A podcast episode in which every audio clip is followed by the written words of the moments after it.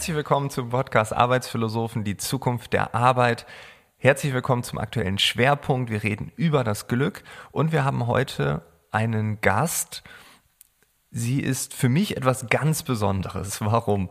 Im Jahr 2014 war sie so mutig, Ja zu sagen auf die Frage, die ich ihr gestellt habe. Ich kam nämlich auf sie zu wohlgemerkt im Jahr 2014 und habe gesagt, ja, hallo Nadja, äh, ich würde gern mit dir ein Interview führen, weil ich möchte einen Podcast machen. Ich weiß gar nicht, ob du weißt, was das ist. Ich weiß es selbst nicht, aber ich möchte so Gespräche führen und das dann einfach ins Netz stellen. Und äh, so ungefähr war es, glaube ich, also jetzt ja schon knapp sieben Jahre her. Auf jeden Fall hatte ich keine Ahnung, was ein Podcast ist. Ich wollte es einfach nur machen und Nadja hat gesagt, ja klar, das können wir tun. Und dann irgendwann, ein paar Wochen später, am 23.07.2014 um 19.45 Uhr ging die erste Episode Arbeitsphilosophen online und zu Gast war Nadja Petranowskaja. Also Gast Nummer eins, das kann man nicht so oft behaupten. Sie kann es behaupten und ich habe immer wieder gesagt, irgendwann musst du noch mal kommen und wir brauchen ein Thema. Und wenn man auf die Episode damals schaut, ich habe den Titel hier noch oder den Untertitel Unternehmerin und Coach Nadja Petranowskaja erzählt von der Arbeitsfreiheit und einer neuen Welt, in der du dich richtig wohlfühlen darfst. Und genau das ist ja auch das Thema in diesem Schwerpunkt. Und wie du siehst, in den letzten sechseinhalb, sieben Jahren hat sich bei ihr nichts getan. Sie ist genauso es soll jetzt gar nicht negativ klingen, sondern positiv. Sie ist genauso fasziniert von diesem Thema wie damals und möchte immer noch die Menschen dazu bringen, dass sie more shiny eyes haben. Das ist ihr Motto. Sie möchte dafür sorgen, dass Menschen montags gern zur Arbeit kommen, beziehungsweise in der aktuellen Corona-Zeit natürlich gern von zu Hause aus arbeiten. Und genau darüber reden wir. Was ist das Glück? Was bedeutet es für Sie? Was bedeutet es montags morgens aufzustehen und zu sagen, juhu, es ist endlich Montag. Wir reden über zwei verschiedene Perspektiven, das Individuum, aber auch die Unternehmen. Und ich glaube, ja, am Ende dieser Episode ähm, hast du für dich ganz tollen Spirit mitnehmen können. Ich bin mir da ziemlich sicher. Ich wünsche dir einfach ganz viel Spaß in dieser Episode und mit Nadja Petranowskaja. Die Frage ist ja, wenn wir über das Thema reden, also die erste Frage muss immer sein, was bedeutet Glück für dich? Weil wir wollen ja über das Gleiche reden und nicht über äh, etwas völlig anderes. Ja. Ähm, also beim Glück sprechen wir ja viel darüber, glücklich zu sein. Und ähm, wenn wir uns treffen, dann fragen wir auch, wie geht es dir? Und wenn die Antwort ist so ganz gut oder super, dann fragen wir auch oft, ja, was los? Ne? Wenn jemand auch sagt, mir geht's nicht so gut, fragen wir auch, was los? Und die Antwort ist ja meistens dann irgendwie im Außen, so zum Beispiel, bin gesund, Kinder sind okay, Frau ist glücklich. Ne? Also wir, wir betrachten unser Glück als Ergebnis von etwas, was um uns herum passiert. Also so dieses typische, ne, so die typischen Säulen, gibt es ja auch immer so Bilder, was alles da sein muss, damit wir glücklich sind. So. Äh, und die, die ganzen Mo Modelle und Pyramiden und all sowas. Und ähm, mhm. Für mich ist Glück etwas, was wir immer bei uns tragen und immer in uns tragen. Und für mich ist da auch so die, die Wurzel dieses Missverständnisses, dieses zwischen innen und außen. Mhm. Also wir fokussieren uns auf das Außen, wir suchen das Glück irgendwo da draußen, mhm. aber eigentlich ist es in uns drin. Möchtest du das sagen? Nicht eigentlich, ohne eigentlich. Es ist in uns drin und also es sind, es sind zwei Parallelgleise, die wir jetzt aufmachen. Weil das eine, wenn wir das Glück im Außen suchen, unser Hirn hat leider so eine Funktion, sobald wir was gefunden haben, sagt er ja, aber du hast das noch nicht. Also du hast zum Beispiel diesen Pulli für 1000 Euro, aber nicht den nächsten Pulli für 1500 Euro. Also da geht noch was. Das heißt, unser Hirn ist nie zufrieden mit den Dingen, die wir von außen äh, uns irgendwie ranziehen, um zu sagen, ich bin glücklich. Ne? So alles, was wir so haben, Jobpositionen, Autos, Häusergröße, äh, blondes Haar unserer Frauen, also all die Dinge, die wir quasi so nehmen in die Liste der Dinge, die uns glücklich machen sollten, machen uns am Ende eigentlich mehr unglücklich als glücklich. Und mhm. wenn wir aber nach innen gucken und sagen, ich trage es in mir, dann ist die Lösung ganz simpel, weil da brauchst du nichts. Da brauchst du nur, und das ist das Schwierige dran, und das ist das Schwierige, warum so viele da nicht, nicht so das nutzen, ist, du musst dich dafür entscheiden, glücklich zu sein. Also es passiert nicht von selbst, ne, so ein Tag, und dann bin ich es, sondern ich muss mich entscheiden, dass ich mit allem, was gerade da ist, dass ich damit glücklich bin. Und diese Weisheit kommt nicht von mir, die kommt von meinem Lieblingspsychologen, den Sean Akko, also ich weiß nicht genau, wie man ausspricht. Ja. Der hat ein wundervolles Buch dazu geschrieben, das nennt sich The Happiness Advantage. Und in dem Buch dreht er diese Formel um. Also die normale Formel, die uns auch Marketing und unsere ganze Marktwirtschaft eigentlich so aufzwingt, ist du plus diese lange Liste von Dingen, die du haben solltest. Ja, ne? Geld, Erfolg, Auto, Anerkennung, so Geld, ja, Erfolg, gleich Glück. Und mit ja. dieser Formel laufen wir los und sind aber nie glücklich, weil wir ja nie genug haben, weil unser Hirn immer sagt, da geht noch was. Plus eins, plus eins, plus eins. Und der schon Akko hat gesagt, ich gleich Glück, Pfeil, alles.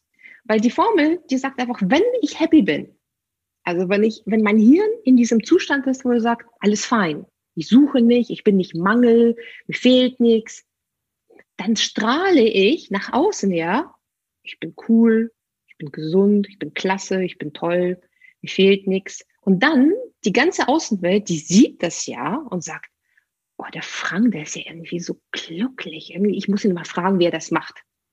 Na, und zack, hast du fünf Anfragen für, für eine Keynote, weil Menschen möchten mit dir zu tun haben. Mhm.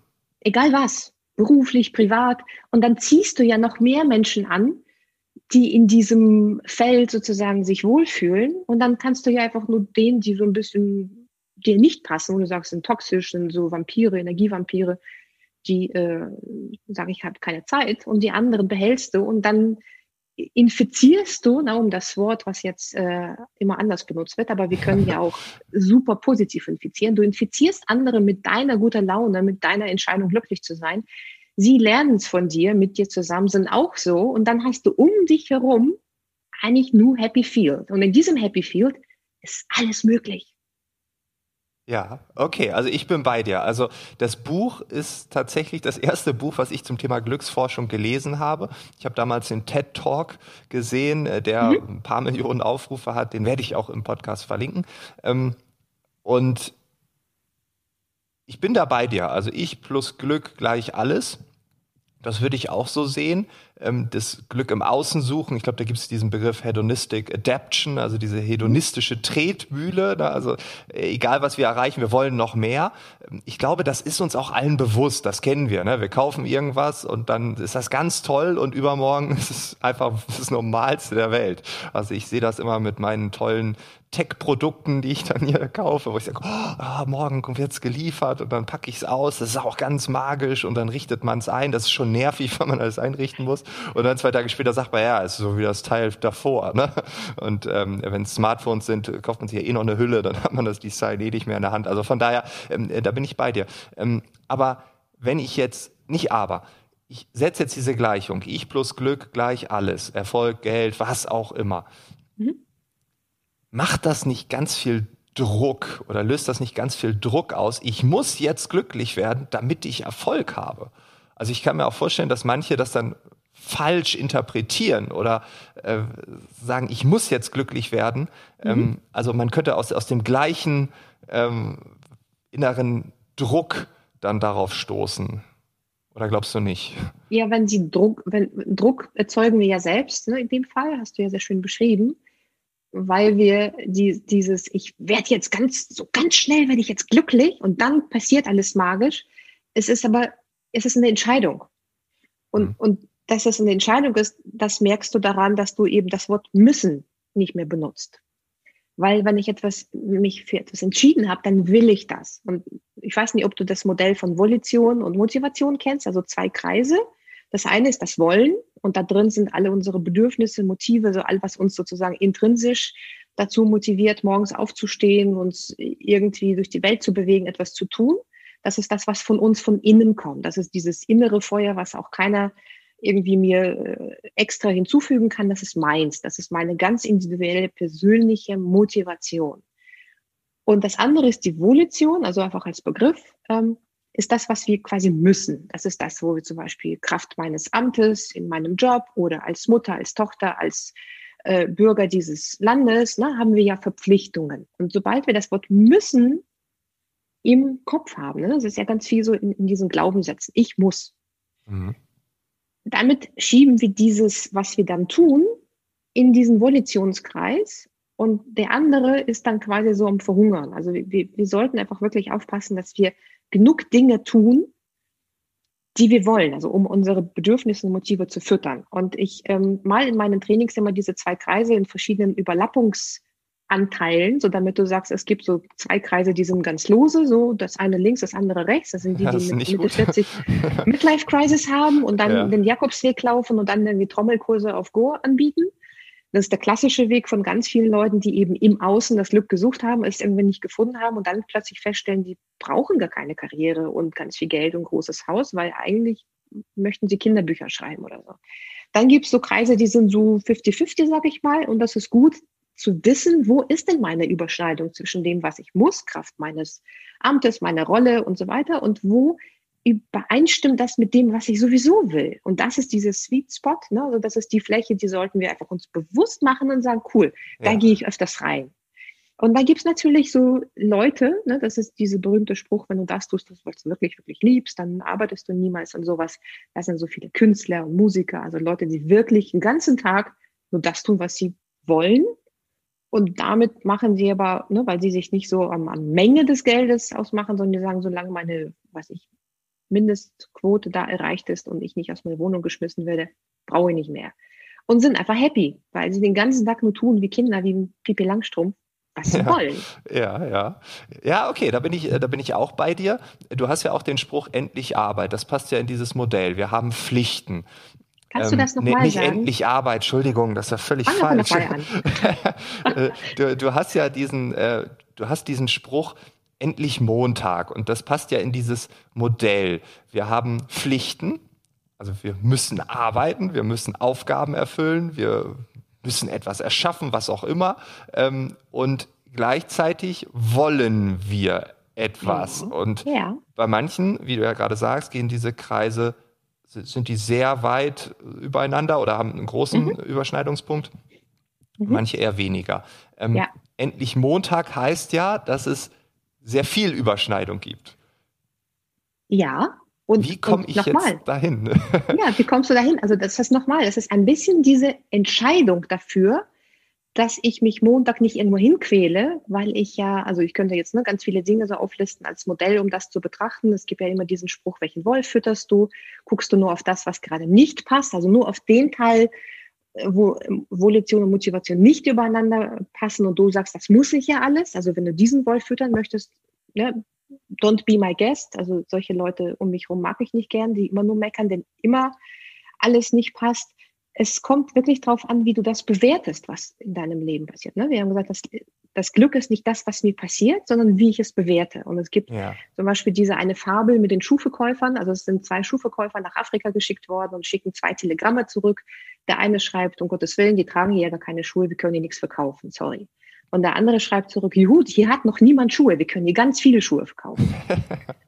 ja. Und das ist wirklich so, es passiert ja den beiden das Gleiche, aber die bewerten es unterschiedlich. Der eine sagt, juhu, ich kann mich hier richtig austoben, der andere sagt, keine Chance, ne? ich sehe einfach keine, ich, ich sehe nichts. Und wir können ja auch hier äh, diesen Circle of Influence als Modell dazu nehmen und sagen, ich betrachte alles, was in meiner Woche so stattfindet, wirklich mit, kann ich da Einfluss drauf nehmen? Ne? Habe ich da irgendeine Kontrolle drüber oder irgendeinen Einfluss drauf zusammen mit anderen? oder nicht. Na, und was mache ich dann damit? Weil wir sollten einfach über Dinge, die wir nicht beeinflussen können, auch nicht so viel Zeit verlieren, uns, uns ähm, da mit denen aufzuhalten. Und, ja. und Zu hadern dieses, ist vielleicht auch ein guter Begriff. Ja, genau. Ja. Nicht, nicht rauskommen und, und dieses Love it, leave it or change it. Ganz viele Leute sagen, ja, aber. Und dann hast du sofort diese ganze Bedenken und Ausreden, ja, warum sie es nicht tun.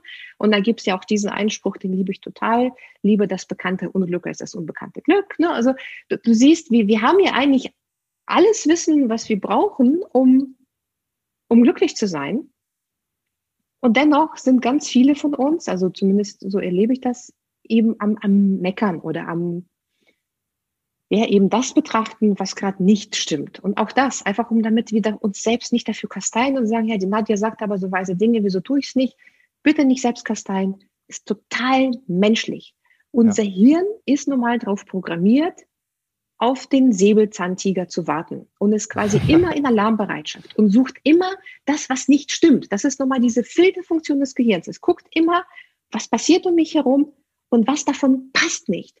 Und das sieht das Gehirn immer. Das ist, das ist ja das, was uns sozusagen am Leben erhält in, in kritischen Situationen. Aber dass ganz viele Dinge passen, das lässt das Hirn quasi einfach durchlaufen und sagen, passt. Ne? Dieses auch das, das schwäbische Lob, ne? passt. Ja, ja. Mehr kommt dann nicht. Also passt ist schon wirklich wie awesome in Amerika. Ne? Schwä Im Schwäbischen sagt man einfach passt. Aber das passt ja dann auch so ein bisschen auch zu dieser hedonistischen Tretmühle. Also wenn auch um uns herum, Beziehung, Kinder, alles ist gut, dann passen wir uns ja wieder an und sagen, ja, ja, ist doch alles gut, äh, da gewöhnen wir uns dran, das ist jetzt der normale Zustand. Das genau, ist das ist der normale so. Zustand und da gebe ich dir einfach noch einen oben drauf, einfach damit wir milder mit uns sind in diesem Thema, damit wir nicht immer so von uns verlangen, permanent, dauernd glücklich zu sein. Ja. Ähm, es gibt ja ein wunderbares Buch von Watzlawick, die Anleitung zum Unglücklichsein und oh ja. ähm, der, da, da, da sind wirklich auch so all diese Denk Prozesse beschrieben, um zu erklären, warum wir eigentlich so gerne unglücklich sind. Ne? Weil es, es gibt uns ja ganz viel Raum, um uns mitzuteilen, um zu erklären. Und dann gibt es ähm, ein wunderbares Zitat, es wird immer irgendjemand anderes zugeschrieben, nichts ist so schwer zu ertragen wie eine Reihe guter Tage. Denn das Gegenteil von Glück ist ja nicht Unglück, das Gegenteil von Glück ist Langeweile. Und weil wir uns nicht langweilen wollen, na, weil unser System sagt, um Gottes Willen, wenn, wie du schon sagst, ne, wenn um mich herum alles lauschig ist, alles passt, nichts äh, ruft mich feuerwehrmäßig und sagt, du musst dich drum kümmern, dann dann da sagt unser Hirn, oh, oh, oh, oh, oh, oh, oh, oh ich, ich gehe gleich runter, ne? ich, ich habe keine Aktivität, ich, ich, ich bin im Vakuum, da passiert nichts und, ja. und sucht quasi wirklich wieder nach irgendwas, was nicht stimmt und findet es und freut sich drüber und sagt, juhu, aber das stimmt hier nicht. Okay, das ist äh, hochgradig spannend, weil du eine Perspektive jetzt aufmachst, die ich so gar nicht gesehen habe. Aber das heißt, wir dürfen uns selbst nicht geißeln, selbst nicht mhm. so, so stark intern kritisieren, so nenne ich es jetzt mal. Aber wie schaffen wir es denn dann, nicht aber, ich versuche jetzt das aber wegzunehmen, ne? das ist schon wieder hier der Säbelzahntiger in mir. Wie schaffen wir es, ohne aber, wie schaffen wir es, milder mit uns umzugehen, so mit uns umzugehen, dass wir vielleicht ein bisschen positiver denken, dass mhm. wir ja die Dinge wertschätzen, dass wir ja auch vielleicht dankbar sind für die Dinge, die völlig normal sind. Hast du da so Strategien oder äh, Tipps und Tricks so fürs Individuum, dass man morgens aufsteht und sagt, ach, das ist doch ein schöner Tag und abends ins Bett ja. geht und sagt, äh, ich bin nicht gestorben und äh, ich musste auch nicht kämpfen und das ist richtig ja. gut. Ja, also es gibt natürlich, ne, ich kann dir jetzt stundenlang eine Liste aufzählen von Dingen, die du tun so kannst. So lange haben wir nicht. genau, so lange haben wir nicht. Deswegen ähm, würde ich gerne so zwei, drei Dinge auflisten, die, die mir persönlich sehr geholfen haben, weil ich bin ja sehr demanding, also ich brauche sehr viel, um zu nicken und zu sagen, okay, das nehme ich jetzt, weil das alles andere ist so Postkartenniveau und äh, das wirkt fünf Minuten, aber nicht, nicht so, dass es nachhaltig wirkt. Ne? Also ich brauche mhm. ja irgendwas, was nachhaltig wirkt. Und da äh, möchte ich zwei Menschen erwähnen, die, die wirklich in dem Feld so ein bisschen unorthodox, also nicht so populistisch mit äh, Statistiken und was man alles tun kann und äh, Dankbarkeitstagebücher. Ne, das kennen wir alle, es ist aber trotzdem nicht nachhaltig genug. So und, und äh, der eine Mensch davon, das ist der Professor Kuhlmann aus ähm, Osnabrück und der hat die sogenannte Psi-Theorie und die Psi-Theorie ist sehr komplex, hat sehr viel mit, mit Hirn und Psychologie zu tun, aber vereinfacht kann ich es dir so erklären. Wir haben hier vorne links unser Intentionsgedächtnis. So nennt sich das. Da speichern wir zum Beispiel Neujahrsvorsätze oder so längerfristige Pläne, die wir, also was wir uns vornehmen. Ja. Heiraten, Kinder kriegen, großes Haus, erfolgreich sein, nicht vergessen, meine Mutter am Sonntag anzurufen. Also all solche Dinge, die werden hier gespeichert. Vorne mhm. links. Und hinten rechts, also quasi gegenüber, was zweimal kreuzen bedeutet fürs Hirn, unglaublich schwierige Aufgabe. Hinten links sitzt die Verhaltenssteuerung. Das ist der Teil des Gehirns, der im Zweifelsfall sagt, wie du es schaffst, nicht zu vergessen, deine Mutter am Sonntag anzurufen. Ne, es ist quasi so dein, dein Ding, was wirklich dir sagt, so jetzt machst du die Hand äh, aufs Telefon, drückst einen Knopf und so. Sehr vereinfacht dargestellt. Im Normalzustand oder wenn wir ein bisschen mies drauf sind und unser Hirn gerade ganz happy ist, weil es wieder irgendwelche Mängel gefunden hat, ist zwischen diesen beiden Gehirnteilen so Modemgeschwindigkeit von 1984 mit diesem quietschenden Ton. Das heißt, wir sitzen da am Sonntagmittag und wir wissen, irgendwas war da noch. Aber wir kommen nicht drauf oder wir haben keine Lust, ne, diesen Knopf zu drücken und die, um diese To-Do-Geschichte zu erledigen. Oder wenn wir komplexere Aufgaben haben, wie wir möchten irgendwas wirklich im, im Job erledigen oder wir möchten gute Führungskraft werden, aber ich komme nicht drauf, wie ich das schaffen soll, weil irgendwie sagt mir das hintere Ding nicht, wie ich dieses fordere, was ich unbedingt will. Wie komme ich denn dahin? Und dann sitze ich da und dann bin ich total enttäuscht und auch frustriert, weil ich da einfach nicht hinkomme. Ne? Und jeder andere irgendwie zieht an mir vorbei und ich komme da nicht hin. Und das, was der Kuhlmann in der Psychtheorie sagt, er sagt, du brauchst, damit zwischen den beiden eine Glasfaser ist, nach dem neuesten Standard der Dinge, vielleicht ist auch schon was ja. Schnelleres da, du musst in einen Zustand kommen, der über Null ist. Also positive Stimmung. Und jetzt komme ich mit einem anderen Menschen, den ich total schätze, und das ist Jens Korsen. Es ist ein wundervoller Mensch und der hat den Begriff geprägt der gehobenen Gestimmtheit. Gehobene Gestimmtheit. Gehobene Gestimmtheit. Er sagt auch in seinen Coachings, der, der coacht niemand auf Fachziel, also niemand auf Erfolg oder mehr Gehalt oder sowas. Der coacht nur auf gehobene Gestimmtheit. Also wie komme ich in diesen Zustand dieser positiven Geladenheit, in dem mein Hirn alles weiß und alles von selbst erledigt. Dieses berühmte Flow und so, so all diese Dinge, ja. die kommen ja nicht von selbst. Die, die kannst du ja erzeugen mit der Entscheidung, glücklich zu sein und mit der Entscheidung, dass du eben kein Mieserpeter bist, egal wie gern dein Hirn Fehler sucht. So, und eine Übung von Jens Korsen, einfach um sich selbst zu zeigen, ob deine Entscheidung wahr ist oder nur deinen Freunden erzählt, ich entscheide mich jetzt fürs Glücklichsein, ist, dies jeden Morgen auf einen Stuhl zu stellen, die Hände so nach oben auszustrecken und zu sagen, ich bin ein leuchtender Stern. Und das macht der Jens Korsen in seinen Vorträgen tatsächlich auch live und in Farbe. Also der stellt sich dann auf einen Stuhl und macht uns vor, wie man das macht. Einfach damit wir wirklich sicher wissen, wie es aussehen soll. Und 100 Pro Garantie, dass ganz viele Leute, die glücklich sein wollen, es nicht durchziehen, zehn Tage nacheinander morgens diese Übung zu machen. Ja, das glaube ich auch. Das ist eine Hürde. das ist eine Hürde. Ja. Und die hat, und jetzt komme ich einfach zum Schluss, ne, weil ich bin Psychologin und mir sind wichtig, Dinge wichtig, damit wir selbst besser verstehen, warum das nicht, und wenn mit dem Verständnis können wir dann alles machen, was wir wollen. Es hat mit Glaubenssätzen zu tun. Und wenn ich nicht glaube, dass ich es wert bin, glücklich zu sein, weil irgendeine Oma mal gesagt hat oder in einem Kindergarten, na, du kriegst keine Extrawurst. Einmal so ein Spruch. Der wird abgelegt und dann sage ich mir, ich kriege keine Extrawurst. Warum sollte ich denn glücklich sein? Wer bin ich denn? Ne? Lass sie vorbeiziehen. Ich will es zwar, aber du siehst, ich bin ein Loser, ich krieg's nicht hin. Und dann haben wir diese Abwärtsspirale. Also wenn wir nicht dran glauben, dass wir es wert sind, glücklich zu sein, dann können wir 100 Übungen machen, Tausende von Dankbarkeitstagebüchern ausgefüllt haben. Wenn unser Hirn nicht dran glaubt, dass wir es wert sind, dass wir es dürfen, wird das innerlich noch so ein Zwischentürchen einbaut, so einen letzten Stein sozusagen, wird sagen, du nicht. Mhm. Deswegen würde ich nicht mit To-Dos anfangen, die so im Aktionismus enden, ne, mit irgendwas lesen und irgendwas anhören und überall klicken und irgendwas ausfüllen, sondern ich würde bei meinen eigenen Glaubenssätzen anfangen. Ich würde sagen, glaube ich daran, dass ich es wert bin, glücklich zu sein.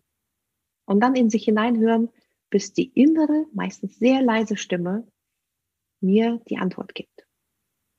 Und das können ja ganz viele Glaubenssätze sein. Also ich beschäftige ja. mich gerade wieder ein bisschen intensiver mit diesem Thema.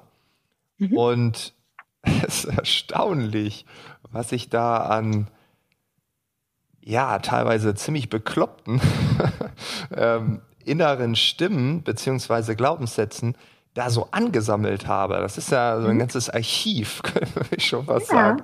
Wo ich so denke, ach, deshalb mache ich das nicht. Ach so, darum ja. habe ich da immer so eine Angst vor. Ähm, ja. Also das ist schon extrem. Also wenn man behauptet, man kennt alle seine Glaubenssätze, ich glaube, da hat man gar mal die Spitze des Eisbergs erkannt. Ja, das glaube ich auch, weil ansonsten wären sie nicht so mächtig. Ne? Die, die mächtig sind, die sind deswegen mächtig, weil sie ganz tief drin sitzen. Und auch hier, ich möchte nochmal zum Milde aufrufen. Also jetzt nicht immer sagen, oh, ich habe ja so viele Glaubenssätze, die muss ich jetzt alle über den Zaun kippen, die sind böse. Bitte nicht. Bitte diesen Glaubenssätzen dafür danken, dass sie so böse oder unpassend für, für meine jetzige Lebensphase sind, weil sie haben mich hierher gebracht. Hm. Weil ohne dieses, du darfst nicht, du kriegst nicht, wer bist du denn, ja. hätten wir uns nicht so angestrengt. Also das sind wirklich ganz wertvolle Glaubenssätze, auch wenn sie jetzt nicht mehr passen. Und das ist genau diese kleine Schwelle, ne, sich, sich kennenzulernen, sich bewusst zu sein, was triggert mich, was gehört in meine Motivationsblase und was, was treibt mich in den Wahnsinn aus dieser Volitionsphase, dass, dass wirklich diese zwei Kreise sich, sich aufzumalen, sich bewusst zu machen, was ist es denn? Und dann zu sagen, okay, warum ist es für mich so verrückt? Ja, weil ich nicht dran glaube, dass das richtig ist oder weil ich nicht dran glaube, dass, dass man es tut. Ne? Indianer weinen nicht. Und ja, wie ja. viele können dann wirklich nicht in ihre emotionale Kiste reingucken, weil das tut man nicht. Ja, auf jeden Fall. Und ganz viele Leute werden nicht reich, weil sie einen Glaubenssatz haben, dass, ähm, dass reiche Leute doof sind oder so. Ich hatte mal einen Coaché, der wollte Sixpack haben. Und weil er mit seinem Fitnesstrainer in sechs Monaten nichts da gebaut hat, ist er zu, mich, zu mir gekommen, sagt, also mein Fitnesstrainer sagt, das ist irgendwas hier mit dem Kopf, kannst du mir helfen? Und dann haben wir dran gearbeitet, was er denn glaubt über Menschen, die Sixpack haben. Und er sagt, naja, die, die ich am Strand sehe, da sind Vollpfosten. Und er war Geschäftsführer, ganz smart, ganz ne, intelligent und ganz fein auch. Und er hat wirklich sechs Monate mit einem Fitnesstrainer, dreimal die Woche, hat nur noch diese Shakes getrunken. Seine Frau war fix und fertig, weil er wirklich nur noch im Fitnessstudio abgehangen hat, nur noch diese Übungen die ganze Zeit, nur noch dieses spezielle Essen. In sechs Monaten ist nichts am Körper entstanden. Und da hat auch sein Fitnesstrainer gesagt, also entweder bei dir stimmt irgendwas mit deinem ganzen Fleisch- und Muskelzeugs nicht, oder das ist was im Kopf. Und das meine ich mit dieser letzten Tür. Wenn ich nicht dran glaube, dass ich es wert bin oder ich es brauche ja. oder ich es wirklich, wirklich will, dann wird mein Körper da diese Zwischentür einbauen und sagen, nix Sixpack, du kriegst keins. Ja, das, das klingt so, ja, aber wenn, äh, aber nein, es gibt ja tausend Beispiele, ne? Und ähm, mhm. ähm, ja, ich kenne auch äh, einige, das darf ich jetzt hier im Podcast nicht sagen, weil es sehr persönliche Dinge von Freunden sind, aber auch Dinge, wo man sagt, das kann ja nicht. Das geht ja auch schon jetzt in die Richtung, das kann ja nicht sein. Aber mhm. ich kenne auch Dinge, wo man sagt, ja, aber das ist doch wissenschaftlich ausgeschlossen. Wir haben es schwarz auf weiß, da hat ja. äh, und dann auf einmal zack geht's doch. Ne? Und ähm, äh, ja, ist Wahnsinn. Ich möchte noch mal auf diesen Punkt zurückkommen, dass Glaubenssätze, die vielleicht negativ sind, vielleicht auch gut sind. Ich habe bei mhm. mir ähm, schon seit seit langem erkannt, dass ich ein Problem mit dem Anerkennungsbedürfnis habe. Also ich will immer mhm. so, juhu, hier ist Frank und guckt alle, ich bin toll. Ähm, und das liegt natürlich irgendwie begründet in der Kindheit und in der Jugend. Da habe ich sehr viel auch nachgeforscht, auch sehr viele Gespräche mhm. mit meinen Eltern auch geführt, ähm, wie ich so als Kind war. Ähm, kam aber nie auf den Kern. Und da kam ich jetzt immer näher ran, also nur auf diesen Punkt Anerkennung. Und was ich schon lange weiß, ist, dass Humor mir geholfen hat, Anerkennung zu bekommen. Weil wenn man mhm. in einer Gruppe mit 20 Personen auf dem Geburtstag meines Vaters äh, es schafft, dass alle 20 jetzt lachen, weil man was Tolles gesagt hat, dann hat man die Anerkennung. Ja. Und die ist zwar sofort wieder weg, weil dann unterhalten sich die Erwachsenen wieder, also muss man mhm. einen besseren Humor oder eine Geschichte, ja. wo die dann fünfmal lachen ja. und so weiter. Und ähm, ich hatte dann tatsächlich eine Zeit lang auch so dieses, oh, ich muss dieses Anerkennungsding loswerden, das ist Mist und so, ich kann doch nicht ja. hier dauernd allen hinterherrennen ähm, ja. und, und habe mich selbst auch sehr hart ähm, bestraft, mhm. so innerlich, ah, Frank, hör auf damit ja. und so. Und dann irgendwann kam aber so ein Switch, wo ich dachte, boah, ich glaube, all das, was ich heute mache, ja, hat äh, genau. fußt auf diesem vielleicht bescheuerten äh, Glaubenssatz, dass ich irgendwie nichts wert bin oder dass die Leute mich nicht beachten oder sowas, was vielleicht in der Kindheit so war. Ähm, aber da ist dann ein ganz großer Skill, eine ganz große Fähigkeit daraus entstanden. Und ja, äh, in dem Moment, ja, auf jeden Fall. Und in dem Moment fand ich es dann gar nicht mehr so schlimm. Ich will das immer noch loswerden. Ne? Ich will immer noch versuchen, einen besseren Umgang damit zu finden. Das ist auch ja. eine Arbeit, die man ja nicht, wie du gerade sagst, auf Knopfdruck ähm, verändern kann. Aber dann zu sehen, boah, krass, das hat mir ja sogar was richtig Gutes gebracht. Mhm. Ähm, das hat schon ziemlich viel verändert. Also das würde ich hier ja. gerne noch mal unterstreichen, weil das gerade bei mir sehr stark ja. resoniert. Ja, und, und was du hier auch siehst, ne, weil die Anerkennung, die du nur durch Außenstehende bekommst, die brauchst du, hast du selbst gesagt, die brauchst du ja immer wieder. Ne? Die ja, ist ja, nie genug. und wenn du dann aber anerkennst, dass das nicht, nicht nur ein Glaubenssatz, weil der Glaubenssatz ist ja Ne, ich arbeite mit so einem Persönlichkeitsmodell als Zwiebel. Glaubenssatz ist quasi die zweite Schicht, aber in dem Kern drin sind eben diese Motive, also die in der, in der intrinsischen Motivation drin sind. Und wenn du sagst, es ist ein Bedürfnis, es ist nicht ein Glaubenssatz, sondern es ist ein Bedürfnis, Bedürfnis gesehen, gestreichelt, auf die Schulter geklopft, gelobt zu werden. Das ist mhm. mehr als ein Glaubenssatz. Dann fällt dir vielleicht auch die Arbeit mit diesem Thema leichter, weil du sagst, es ist das, was ich brauche. Und dann statt zu sagen, wie werde ich es los, sagst du, wie kann ich es nutzen? Ja. Weil die Tatsache, dass du Anerkennung von außen brauchst, hat dich auch zum Keynote-Speaker gemacht. Auf jeden Fall, ja. Weil es gibt ganz viele Leute, die können damit nicht umgehen, dass geklatscht wird zum Beispiel und, oder dass sie auf der Bühne stehen. Das sind ja die Leute, die, eben das Gegenteil davon sind. Die, die sind eher die, die sich selbst genug sind und die brauchen keine Anerkennung von außen. Und wenn du dich selbst so besser verstehst und besser kennst, dann kannst du auch leichter glücklich sein mit dem, was du, weil jeder von uns hat ja so sein Lego-Bausteinsystem. Ja, ja. Und wenn du deine Lego-Steine einfach betrachtet hast und sie kennst und sie annimmst, wie sie sind, diese Selbstannahme, ne? das ist ja so für mich so der Kern, Kern, Kern von dem Ding. Sich nicht für etwas zu loben oder zu rügen und sich überhaupt nicht zu bewerten, sondern sich zu betrachten und zu sagen, ich bin toll, so wie ich bin. So kryptisch, wie ich für andere Personen erscheine, so seltsam, wie ich für manche Menschen bin, so unpassend, wie ich in manche Situationen mich verhalte, aber ich, für mich, aus meiner Selbstannahme, ich bin großartig. Krass. Was ist jetzt, wow, was geht jetzt noch? Ich dachte, ich hatte den Kern ja schon. Jetzt geht es ja noch ein bisschen tiefer, weil ähm, auf mein Beispiel bezogen, ja, warum sollte ich es loswerden? Ich kann das, ja. Ah. Sprachloser Moderator, das ist, das hat dieser Podcast auch noch nicht so oft gesehen. Ähm, ja, interessant. Ähm, ich finde, wir müssen die Modelle, die du hier nennst, ja. auf jeden Fall in den Shownotes verlinken, weil ich glaube, dass jetzt vielleicht bei der einen oder anderen Person auch so äh, ja. das Bedürfnis entsteht, oh je, was hat sie gesagt? Man spult die ganze Zeit zurück. Also wir ja, werden die Modelle verlinken, ähm, also da keine Angst. Und ähm, ich habe sie auch alle in, in einem Kurs zu dem Thema zusammengefasst. Also falls jemand wirklich nicht einfach nur so selber nachforschen möchte, sondern das tun möchte, so angeleitet, begleitet, dann Be My Guest, wir machen euch einen äh, Podcast von Frank äh, Gutscheincode, weil es ist dann ne, quasi eine Special-Einladung aus dieser Ecke. Da würde ich mich freuen, dass die, die wirklich interessiert sind an dem Thema, ähm, etwas draus machen. Cool, das war nicht abgesprochen. Wir haben sogar uns völlig vom roten Faden entfernt, äh, weil das muss man sagen, ein, ein äh, Podcast-Interview wird ja vorbereitet, sollte vorbereitet sein, damit man weiß, worüber man reden möchte. Ähm, aber manchmal muss man auch einfach den Impulsen folgen. Und äh, ja, das machen wir. Nadja. Ich finde großartig. Ja, ich auch. Vielen Dank, dass du hier warst. Es ist das zweite Mal, dass du hier im Podcast bist. Es ist nicht das letzte Mal. Ähm, vielleicht warten wir diesmal nicht so lange. Es sind ja jetzt fast sechseinhalb, über sechseinhalb Jahre. Ähm, ja. Von daher, äh, ja, danke, dass du wiedergekommen bist. Und dann War mir eine große Freude. Mir auch. Danke. Das war das Gespräch mit Nadja. Alle Infos sind wie immer in den Shownotes hinterlegt. Sie hat einen tollen Blog, wo sie viel über diese Themen schreibt.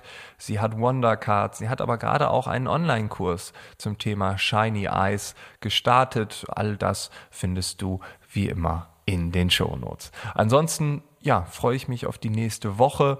In der nächsten Woche tauchen wir ein bisschen tiefer ein. Wir schauen uns einen ganz bestimmten Beruf an. Ich glaube, dort gibt es auch das ein oder andere Vorurteil. Wir werden diese Vorurteile auflösen und ich hoffe, du freust dich auf die nächste Episode. Bis dahin wünsche ich dir alles Gute, bleib gesund. Ciao.